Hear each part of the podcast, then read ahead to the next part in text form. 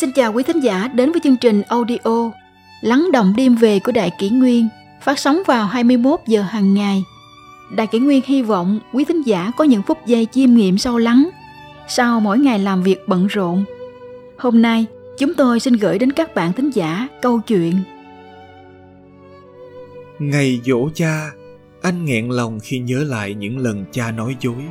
Cha thích ăn đầu và xương cá con ạ. À. Anh là con cả trong nhà. Hồi đó gia đình anh nghèo khó nhất vùng. Mẹ mất sớm, cha tần tạo nuôi ba anh em nên người. Nhà gần sông, nhưng cha hay đau yếu, nên ít khi mới được ăn cá. Bữa nào có cá là thịnh soạn lắm rồi.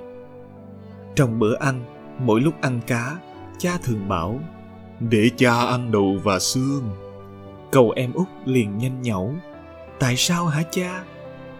Cha cười nói, vì cha già rồi, hay đau đầu, ăn đầu thì nó sẽ bớt đau.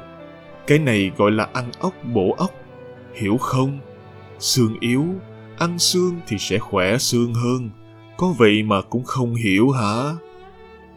Cậu em lại cười tít mắt, gật đầu lia lịa ra chiều hiểu lắm.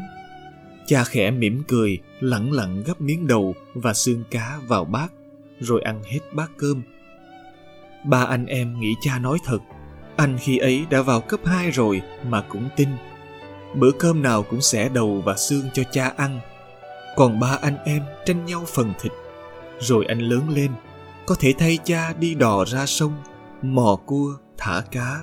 Đời sống gia đình dần dần khấm khá hơn, cũng là lúc anh đủ lớn để hiểu bấy lâu nay cha luôn nói dối chuyện thích ăn đầu và xương cá hơn 20 năm trôi qua, giờ đây anh đã thành đạt, vợ đẹp, con ngoan, gia đình khá giả, nên chẳng bao giờ anh phải thích ăn cái đầu hay miếng xương cá. Bữa ăn, vợ anh luôn bỏ đi, chỉ mang phần thịt lên mâm cơm. Hôm nay là ngày dỗ cha, nhìn di ảnh cha gầy còm, nhưng nụ cười vẫn tươi sáng. Thấy con cá chiên to đùng, vàng ươm, vợ đặt lên bàn thờ, anh bất giác rơi lệ anh giấu vợ con, quay mặt lau nước mắt. Hình dáng người cha còm cõi, siêu vẹo bước đi bên sông, đi thả cá mùa nước nổi. Rồi sau đó là những trận thương hàng triền miên hành hạ ông. Lòng anh nhói lên một cơn đau. Nếu năm xưa cha được ăn nhiều thịt hơn, thì chắc không đã già yếu đến như thế.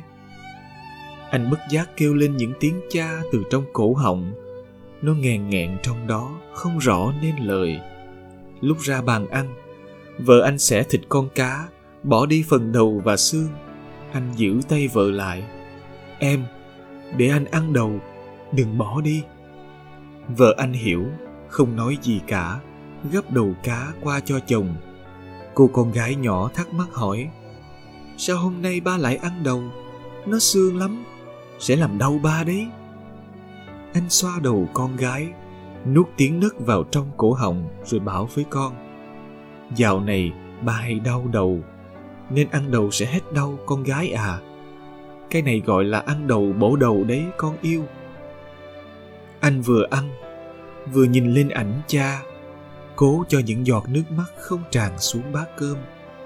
Cha cả đời lam lũ, khó nhọc nuôi nấng con. Cả một đời gánh chịu hết đắng cay chỉ để lại cho con phần ngọt bùi đến khi con có được chút thành tựu. Muốn báo đáp cha thì cha đã không còn nữa.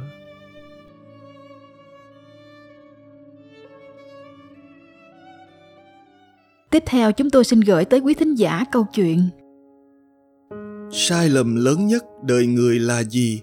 Ai cũng bàng hoàng khi biết mình phạm phải đã là con người thì ai cũng có lúc phạm phải sai lầm.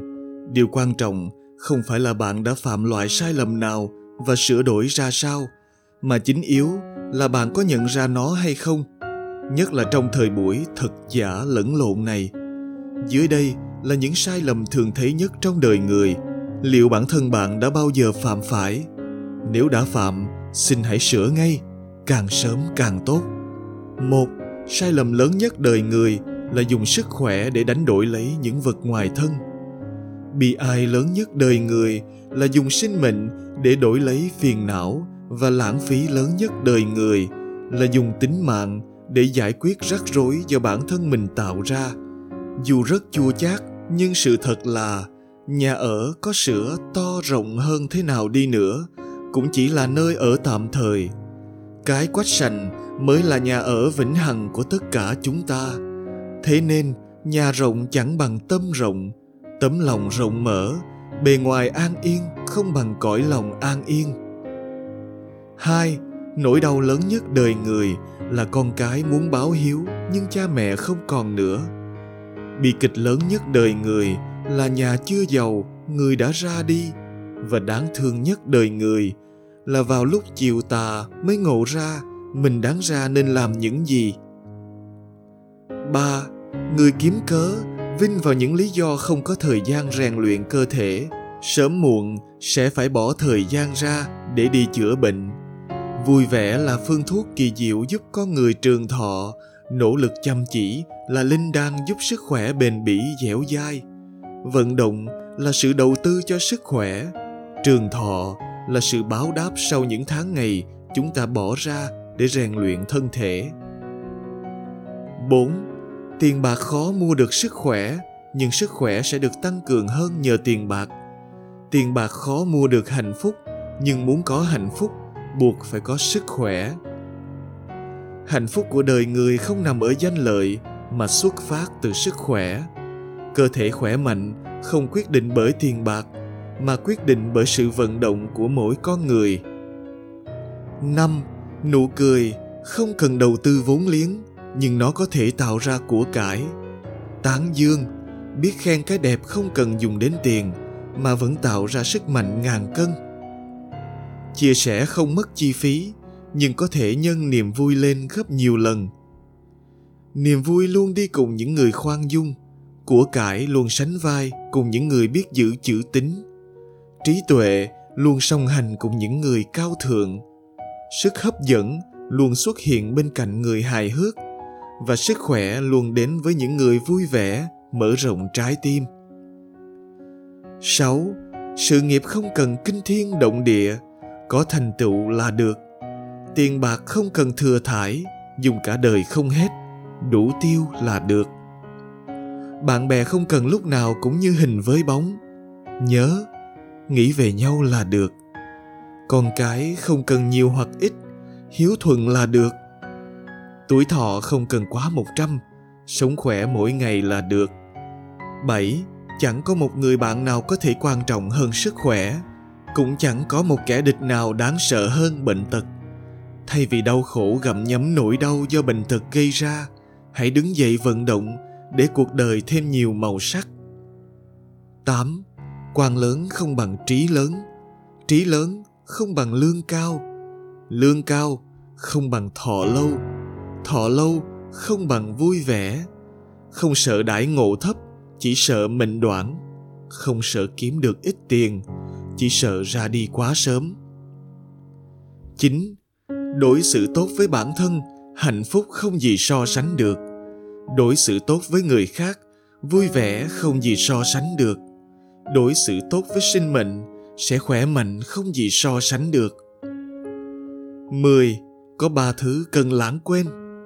Lãng quên tuổi tác, lãng quên quá khứ và lãng quên ân oán. 11. Không cầu là quý, ít bệnh là thọ, đủ dùng là giàu, không dục vọng là phúc và cảm kích là hỷ.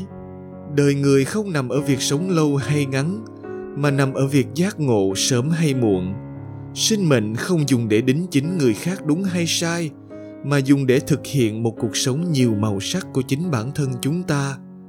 Tất cả những lời khuyên ở trên, tụ chung lại, đều có thể thấy một điều. Đời người, thứ duy nhất không thể thiếu, đó là sức khỏe.